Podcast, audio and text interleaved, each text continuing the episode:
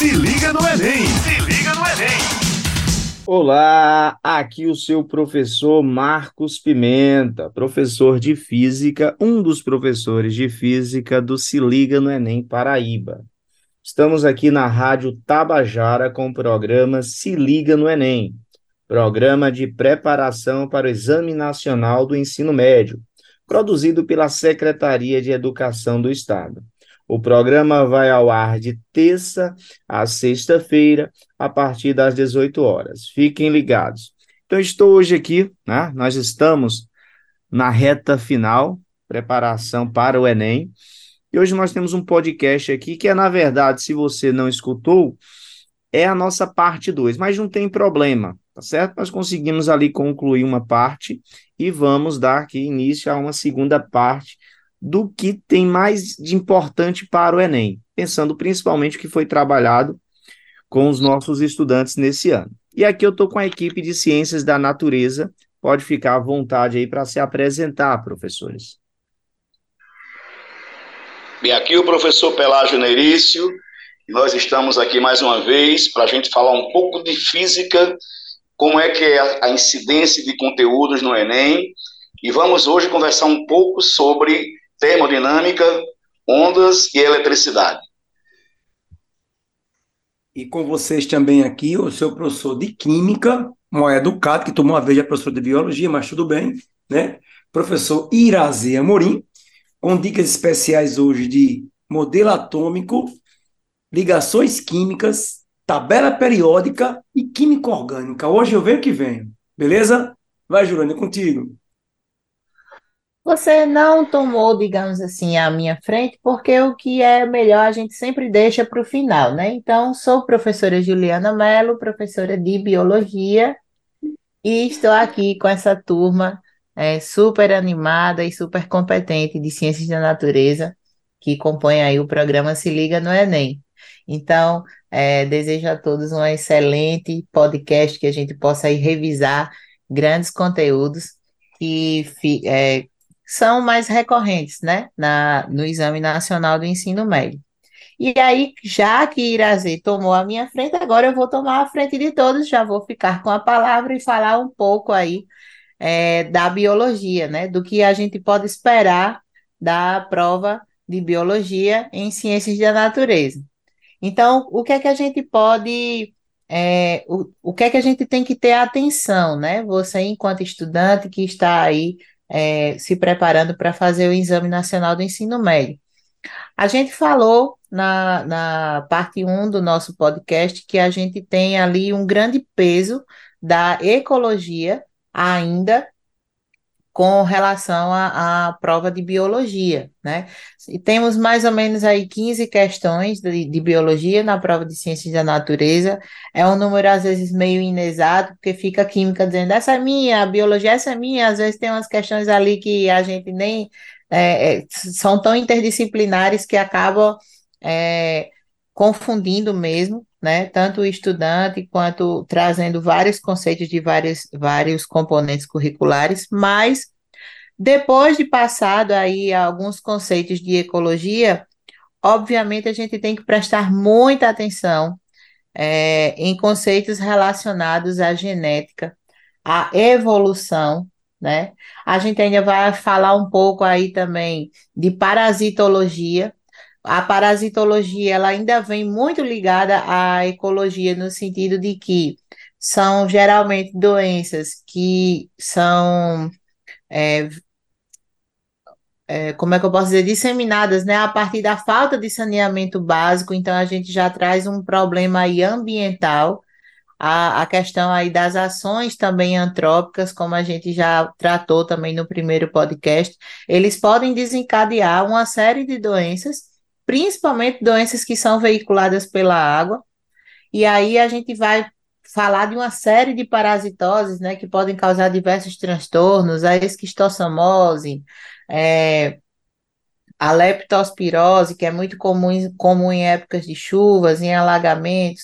Então, esteja muito atento a essas doenças que são de veiculação hídrica, que são... É, frequentemente encontradas ali no meio urbano, principalmente nas comunidades que são ali carentes de saneamento básico, tá? A poluição do ar e todo o seu transtorno aí com relação ao aquecimento global, chuva ácida, é, ali a, a, a perda, né, digamos, da camada de ozônio, que vai fazer toda aquela proteção para o nosso ambiente, tudo isso está relacionado com assuntos que também estão ligados à poluição do ar, que são temas que são também bastante recorrentes, tá certo? Então, a gente ainda tem aí esse gancho da, da parte de ecologia e meio ambiente, tá? E aí eu vou passar a palavra para os meus colegas. Na volta, a gente fala um pouco aí sobre genética e teorias da evolução, para a gente dar uma, um aparato aí, uma, um apanhado geral sobre os assuntos. Irazê? Muito bem. Estamos aqui já na pegada aqui da professora Juliana, temas recorrentes. É, o que ela falou, gente, faz muito sentido. Tem alguns conteúdos de química que causam muito com biologia, e a gente fica com dúvida para saber se aquelas questões são de química ou biologia, mas tudo é ciência da natureza, sim? Gente, voltando a falar um pouco sobre o modelo atômico, eu quero que você se concentre um pouco na minha voz aqui e tente gravar o que eu vou falar, porque se você conseguir acertar uma questão, bastando uma com o que eu falar hoje, então já valeu a pena, né, ter escutado esse podcast. Então, gente, olha só. Quando o, o cientista J J Thomson propôs que o átomo seria como um pudim com passas, o professor Rutherford, insatisfeito com esse modelo, fez um experimento. E cai, sim, questões sobre o experimento que Rutherford fez. O que foi o experimento? Gente, ele bombardeou uma lâmina de ouro com partículas alfas. Isso mesmo. Nessa época, já se conhecia os fenômenos da radioatividade, mil novecentos e cinco, por aí, mil novecentos e dez, né? Já se conhecia os fenômenos radioativos, já se dominava a emissão alfa com polônio, tá? E aí ele bombardeou uma, part... uma lâmina de ouro com a partícula alfa, e ao redor dessa lâmina de ouro, ele colocou um filme fotográfico. A conclusão que ele teve desse experimento, gente, foi o seguinte, é que o átomo é um grande espaço vazio. Então a construção e a visão do átomo, né, muda totalmente a ideia de matéria, né, que matéria seria uma coisa contínua, densa. Não, na verdade, o átomo é um grande espaço vazio, onde ele mostrou que o átomo é constituído de uma pequena, uma parte minúscula, onde se concentra a matéria, a massa da matéria, que seria o núcleo, isso de acordo com Rutherford, e uma parte externa que chamou o quê, gente? De eletrosfera, tá? Então muda, a, a escrita química, ela muda bastante a partir desse ponto, onde você vai ter uma forma diferente de escrever a ciência química, onde você vai ter o conceito de elemento químico, onde você surge o conceito de número atômico, de número de massa, né? De semelhanças atômicas, de cátions, de ânions, de eletrosfera. Então, tudo isso veio junto com o modelo de Rutherford. Não esquece, gente, o núcleo está lá, o próton e o nêutron, e a camada mais externa é a eletrosfera, tá? E aí, um átomo, né, a evolução do modelo atômico, as pessoas começaram a se debruçar sobre esse modelo, chegou o modelo do Niels Bohr, que melhorou o modelo de Rutherford, aí ficou conhecido como o modelo atômico de Rutherford-Bohr, né? E aí esse modelo traz a nova estrutura do átomo, que é, até hoje é conhecida. Bem, mas o que eu quero falar sobre o átomo? E aí a ciência foi evoluindo, e eles perceberam, crianças, que em um átomo, ele adquire a estabilidade eletrônica quando ele fica com oito elétrons na última camada. Aí surge o termo regra do octeto. E eles organizam os elementos em uma tabela. O professor Dmitri Ivanovich Mendeleev organiza os elementos em uma tabela. Tomamos é, como base, gente, o número de massa, tá? Só que outro americano, Moseley, ele organizou uma tabela em ordem crescente a quantidade de prótons ao número atômico, e cria-se, então, a tabela periódica moderna, organizando os elementos químicos, não mais em ordem crescente à massa, e sim em ordem crescente ao número atômico. Então, todo mundo da tabela periódica, eu falei, todo mundo quer ser igual, gente, a um gás nobre. E o que é o gás nobre? É ter a estabilidade eletrônica, né? É a chamada regra do octeto. Para adquirir essa estabilidade eletrônica, os átomos combinam, pessoal, de três formas. Então, grava. A ligação iônica é quando ocorre a transferência de elétrons de um átomo a outro. A gente chama de ligação iônica. A ligação covalente, quando os átomos compartilham elétrons. Então, a gente forma, a gente diz que formou um composto covalente. E o terceiro tipo é a ligação metálica, que é a, a combinação de cristais, onde os átomos liberam os seus elétrons, formando o chamado, a teoria do mar de elétrons. Então, a ligação metálica é a chamada teoria do mar de elétrons. Mas não esqueçam, tudo tem um objetivo, que é adquirir a estabilidade eletrônica. Marquinhos, eu volto já já com outro conceito de química, para a gente complementar um pouco de química orgânica e termoquímica. Beleza? Beleza, você, meu amigo, querido. A gente vai Marco agora com Pimenta. Um show de física com o professor Pelágio. Fica à vontade aí, meu amigo. Vamos embora, vamos embora. Agora, dessa vez, nesse podcast, nós vamos falar um pouco da termodinâmica. Termodinâmica que, inclusive, acontece na prova de química, né? Tem até alguns conteúdos que são ministrados por professor de química. Isso mesmo, Veja, Pelágio. Endotérmico, é exotérmico, transferência de calor, calor em reações Exato. Químicas, isso mesmo. O estudo dos gases, as transformações gasosas, tudo isso. Muito bem, eu acredito o seguinte, para você, para você encarar qualquer questão de termodinâmica, você precisa basicamente conhecer seis grandezas e saber falar dessas seis grandezas em cada uma das transformações gasosas particulares. Vamos lá. Quais são as seis grandezas? Pressão, volume, temperatura, trabalho, energia interna e calor. Eita, é muita coisa, né? Mas vamos lá, vai ser fácil a gente falar de tudo isso. São, portanto, seis grandezas. A, as transformações gasosas conhecidas, as que se estudam, são, são quatro. Quais são? A transformação isobárica, aquela onde a pressão é mantida constante, a transformação isovolumétrica, aquela que se processa com volume constante, a transformação isotérmica, que ocorre à temperatura constante, e a transformação adiabática, que ocorre sem que haja trocas de calor. Beleza? Então são essas quatro transformações. Vamos falar um pouquinho de cada uma das seis grandezas em cada uma dessas transformações. Vamos começar com a isobárica. Vamos lá. Na isobárica, a pressão permanece constante.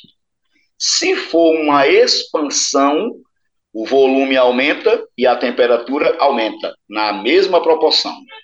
Olha só. Então, expansão isobárica. Pressão constante, volume aumenta, temperatura aumenta. Aí, pegando o gancho, o volume, quando aumenta, nós teremos trabalho positivo.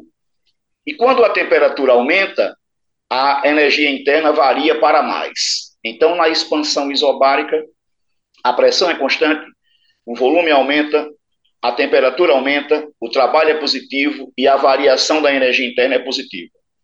Beleza? O calor, que é a última que falta agora, é a soma do trabalho com a variação da energia interna, de acordo com a primeira lei da termodinâmica. Calor é trabalho, mas variação da energia interna. Se o trabalho foi positivo e a variação da energia interna também foi positiva, o calor também é positivo. Beleza? Então, agora fechando a transformação isobárica. Na expansão isobárica, pressão constante, volume aumenta, temperatura aumenta, trabalho positivo, energia interna aumenta, calor positivo. Se for uma contração ou compressão isobárica, a pressão é constante, o volume diminui, a temperatura diminui, o trabalho é negativo, a variação da energia interna é negativa e o calor é negativo. Olha que você falou das seis grandezas na isobárica, seja expansão ou seja contração. Bora fazer a mesma coisa agora na transformação isovolumétrica. O que é que é uma transformação isovolumétrica? É aquela que ocorre a volume constante. Aí, quando o volume é constante, a pressão e a temperatura são diretamente proporcionais. Se for, por exemplo, um aquecimento, A pressão aumenta, a temperatura aumenta. Se a temperatura aumenta, a variação da energia interna é positiva. Como não muda o volume, não tem trabalho. E se a variação da energia interna é positiva, o calor também é positivo. Olha, vamos fazer, ó, uma, um aquecimento isovolumétrico. Volume constante, pressão aumenta, temperatura aumenta, aumenta a energia interna, não tem trabalho e o calor é positivo. Olha aí, você falou das seis grandezas. Professor, e se for um resfriamento isovolumétrico? Vamos lá. Isovolumétrico, volume constante. Resfriamento, a temperatura diminui. Pressão também diminui. Se a temperatura diminui, a energia interna tem uma variação negativa. Diminui a energia interna. Não tem trabalho, porque é isovolumétrica. E o calor vai ser negativo. Olha aí, já matamos duas das quatro transformações gasosas. Ok? Vamos para a transformação agora isotérmica. O que é uma transformação isotérmica? É aquela que ocorre com temperatura constante. Aí pode ser uma expansão ou uma contração. Por exemplo, se for expansão isotérmica, temperatura constante, aí a pressão é inversamente com o volume. Se é expansão, aumenta o volume, diminui a pressão. Se aumenta o volume, trabalho positivo. Temperatura constante, não varia a energia interna. E o calor vai ser positivo. Então, olha só as seis coisas. Na expansão isotérmica, a temperatura é constante, o volume aumenta, a pressão diminui, o trabalho é positivo, a energia interna não varia e o calor é positivo. Beleza? E se for uma compressão ou contração isotérmica? Isotérmica, temperatura constante. Contração, volume diminui. Se o volume diminui, a pressão aumenta, são inversamente. Volume aumenta, trabalho positivo. Perdão, volume diminui foi contração, desculpa. Volume diminui porque foi contração, trabalho negativo. Variação da energia interna, zero, não variou a temperatura e o calor vai ser negativo. Beleza? E agora a nossa última transformação, a adiabática, que já começa assim, não muda, não tem troca de calor. O gás nem recebe calor, nem perde calor, calor zero. Aí pode ser uma expansão e pode ser uma contração. Atenção, se for expansão adiabática, adiabática calor zero, já falei de um, calor zero. Expansão, volume aumenta. Se o volume aumenta, a pressão diminui. A temperatura acompanha a pressão. É a única transformação que varia tudo, né? Pressão, volume e temperatura. Repetindo, expansão adiabática. Adiabática, calor zero. Expansão, volume aumenta. Se o volume aumenta, pressão diminui. Temperatura também diminui. Volume aumenta, trabalho positivo. Temperatura diminui, delta U negativo. Aí o calor zero. Olha só, falamos das seis, tá vendo? Como é que vai ser a contração ou compressão adiabática? Vamos ver. Adiabática, calor zero. Adiabática, calor zero. Contração, o volume diminui. Se o volume diminui, a pressão aumenta e a temperatura acompanha, aumenta. Volume diminui, trabalho negativo. Temperatura aumenta, então aumenta a energia interna, varia para mais, o delta U é positivo. Trabalho negativo, delta U positivo. Na adiabática, o trabalho e a variação da energia interna têm sempre sinais contrários. Ok? Essas são as transformações gasosas e a primeira lei da termodinâmica. A segunda lei vai afirmar duas coisas. Primeiro, primeiro, o calor flui espontaneamente dos pontos de maior para os de menor temperatura.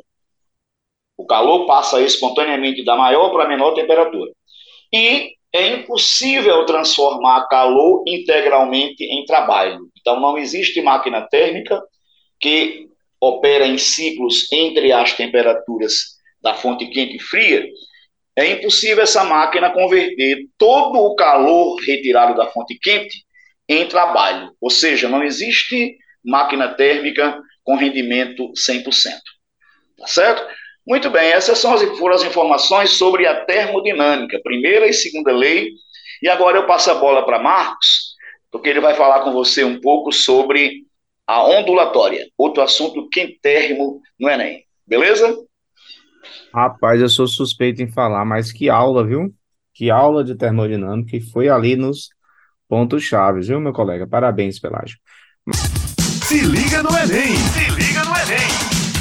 Mas eu quero aproveitar o momento aqui, na verdade, né, para deixar aquele abraço, pois estamos aqui na Rádio Tabajara com o programa Se Liga no Enem Paraíba, uma iniciativa da Secretaria de Estado de Educação para apoiar a preparação para o Exame Nacional do Ensino Médio, certo?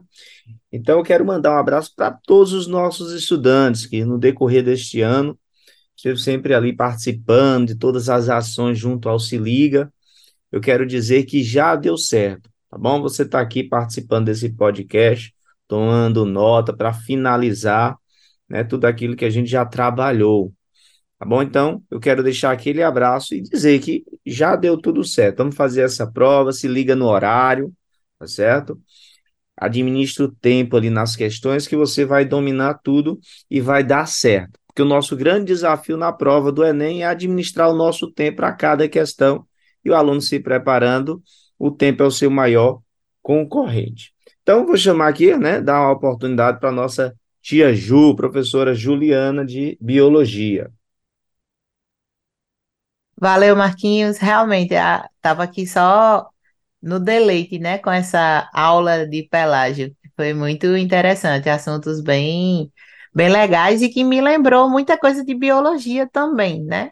É, a gente tem o, o, essa questão aí muito da pressão, me lembrou a parte do sistema respiratório, né? Quando eu falei também que existem outros temas, óbvio, que são é, cobrados no Exame Nacional do Ensino Médio, apesar de ainda termos um grande peso em ecologia, genética, biotecnologia, mas... É, anatomia e fisiologia humana sempre tem ali o seu lugar ao sol, né? Diz, digamos assim, sempre tem um espaço reservado. E aí, já pegando o gancho de Pelágio, eu poderia trazer, por exemplo, um dos nossos sistemas, né? Que é o sistema respiratório. Ele funciona muito em cima do, dos conceitos ali que Pelágio explicou sobre pressão. Ah, o ar, né? Ele vai entrar nos nossos pulmões exatamente por essa diferença de pressão. Então, uma vez em que a nossa caixa torácica se expande, o volume interno, né, o volume de dentro do nosso corpo, ele aumenta.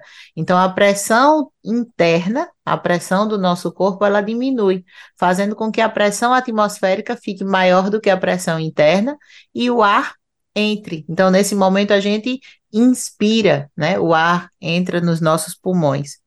E, no sentido contrário, ocorre toda uma, uma, toda uma movimentação da musculatura, né? A musculatura torácica, o diafragma, que divide ali o tórax do abdômen, fazendo uma diminuição, uma contração dessa caixa torácica. E nesse momento, obviamente, o volume interno diminui, a pressão interna aumenta, porque são grandezas inversamente proporcionais, né? Parece uma aula de física e de matemática, mas é, é biologia também. E aí o ar é expelido, né? E tratando um pouco aí agora da biologia em si, como, o que é que a gente pode, por exemplo... É, linkar, né, digamos assim, com assuntos da, da biologia, não que o sistema respiratório não seja, mas como é que isso pode ser cobrado? Isso pode ser cobrado, por exemplo, no sentido da poluição do ar, né, os grandes níveis de poluentes, de materiais particulados, que são substâncias que ficam ali é, dispersas no, no ambiente atmosférico, que inclusive... Nas, nos podcasts, né, anteriores e em algumas outras oportunidades, Irazê fala bastante também sobre isso. São materiais que vão ficando armazenados ali na, na atmosfera, a gente acaba consumindo esse ar todo poluído e ele vai é, causando, né, eles têm um, um certo grau de toxicidade e vão causando uma série de malefícios, né, desde uma pequena, digamos assim, alergia respiratória até problemas sérios, né, inclusive cardíacos, porque todo o nosso corpo ele é conectado, então a nossa respiração ela vai influenciar nos batimentos cardíacos, que influencia na circulação, que influencia em todo o funcionamento do nosso organismo, a oxigenação do nosso cérebro em si. Então, a gente tem que ficar ligado que é, todo e qualquer componente curricular, gente, seja biologia, química, física, ele vai ser visto pelo Enem como um todo, tá? Então, quando você estiver estudando fisiologia, por exemplo, que vai estudar como os órgãos é, funcionam, você não vai é, ficar atento só ao funcionamento do pulmão, só ao funcionamento do fígado, você tem que ficar atento ao todo, como é que aquilo ali pode ser cobrado, né? Como é que a, a questão do sistema respiratório pode ser cobrado numa questão de poluição? Uma vez em que eu tenho a exposição de um indivíduo, por exemplo, a um ambiente com grandes concentrações de poluentes, principalmente ali poluentes à base de carbono, ali o C O dois, o nosso sangue, né, as células do nosso sangue, a substância que vai ali fazer a, a ligação com as moléculas de oxigênio, ela tem uma afinidade também com essas moléculas de C O dois. E aí o que é que acontece? Esse C O dois ele acaba atrapalhando o processo de oxigenação. Então, em ambientes com grandes níveis de poluição, por mais que você esteja ali ao ar livre, é, você tem, né, você pode ter alguns problemas respiratórios, você pode ter falta de ar por conta da falta de qualidade do ar ao qual você está sendo exposto. Então, tudo isso é muito bem relacionado, tá certo? Então, seria mais uma dica aí para você ver, né, como a gente já vem falando desde o começo, como os componentes, eles conversam entre si, né, como a biologia muitas vezes se confunde ali com a questão de química, é, a, a física, ela pode estar muito presente também e está presente na biologia, assim como todo, acontece com todos os outros componentes, tá bom? Marquinhos, passa a bola agora para você. Bacana, professora, bacana. É, falando aqui um pouquinho sobre, né, o professor Pelágio aí já introduziu, que eu vou falar sobre ondulatória, né, estudo das ondas, um assunto também muito importante para o Enem, tá bom? Então, o que é que o aluno vai precisar lembrar, que a gente consegue aqui discutir um pouco, tá bom? Trazer como uma revisão. Primeira coisa, o que é onda, né? O aluno precisa entender o conceito de onda, que é algo simples, mas está um pouco diferente daquilo que nós usamos no nosso dia a dia. Quando pensa na onda do mar, né, onde você vê alguém sendo jogado para frente, para trás, onda não transporta matéria, certo? Anda, onda só transporta energia. A definição é isso, é o transporte de, de energia. Tá bom, estudante? Então, você que está se preparando, lembrar, né? Onda, propagação de energia, a gente consegue levar a energia de um ponto para o outro e não matéria. Essa é, uma, é, é fundamental ter essa distinção ali na definição de onda. Então, o que pode aparecer também, né, cobrar ali de vocês a parte da classificação, né, as classificações da onda. Uma onda ela pode ser mecânica, aquela onda que precisa de um meio para se propagar, né, uma onda em uma corda. É, brincadeira, né, infantil, que todo mundo já deve ter, ter feito, já pular corda, você, tem, você faz uma onda ali, uma onda mecânica naquela corda, tá? O som é um exemplo também de onda mecânica, precisa de um meio para se propagar. Quando a onda não é mecânica, ela é uma onda eletromagnética. Então, lembrar, eletromagnético, isso é o que mesmo? Não se assuste, eletro, campo elétrico, magnético, campo magnético. Então, é a onda que, em, em, na sua constituição, ela tem dois campos, o campo magnético e o campo elétrico, tá certo? As ondas eletromagnéticas, como a luz, nós estamos enxergando, nós estamos recebendo ali ondas eletromagnéticas. E depois eu vou voltar para falar um pouquinho que o Enem tem sempre atacado essa frente, que é o chamado espectro eletromagnético, conjunto ali de todas as ondas eletromagnéticas. Mas vamos, vamos falar só da classificação. Se a onda ela é um campo eletromagnético, um campo elétrico junto de um campo magnético, né, você tem a onda eletromagnética, ela não precisa de meio, porque como eu já estou discutindo com vocês aqui, são os campos em propagação, então não preciso de meio. Essa é a diferença da onda mecânica para a onda eletromagnética. Quando uma onda se propaga, o que, que pode acontecer? As partículas, ela vai vibrar de forma atravessada, vamos pensar assim, para a visualização de vocês, ou ela pode se propagar na mesma, no mesmo sentido ali da onda. E aí nós temos a classificação das chamadas ondas longitudinais ou transversais, tá certo? Isso é muito importante, essa distinção. Lembrar que uma onda ela pode ser unidimensional, ou bidimensional ou tridimensional. O som. Você escuta alguém que fala, mesmo se a pessoa estiver em outra direção, porque se propaga ali em três D, né? A luz também em três D, ou seja, tridimensional. Lembrar também é, das grandezas, né? E um pouquinho de formalismo matemático, uma formulazinha bem simples, guarde aí, anote, bote um V igual aquela letrinha grega, lambda, né? Vezes o F. O que é que o senhor está falando, professor? Velocidade, propagação da onda. Velocidade de uma onda é o comprimento de onda, tá? Vezes a frequência. Então, muito importante essa equação. Lembrar as grandezas ali das ondas, como amplitude, período, a frequência, o comprimento de onda.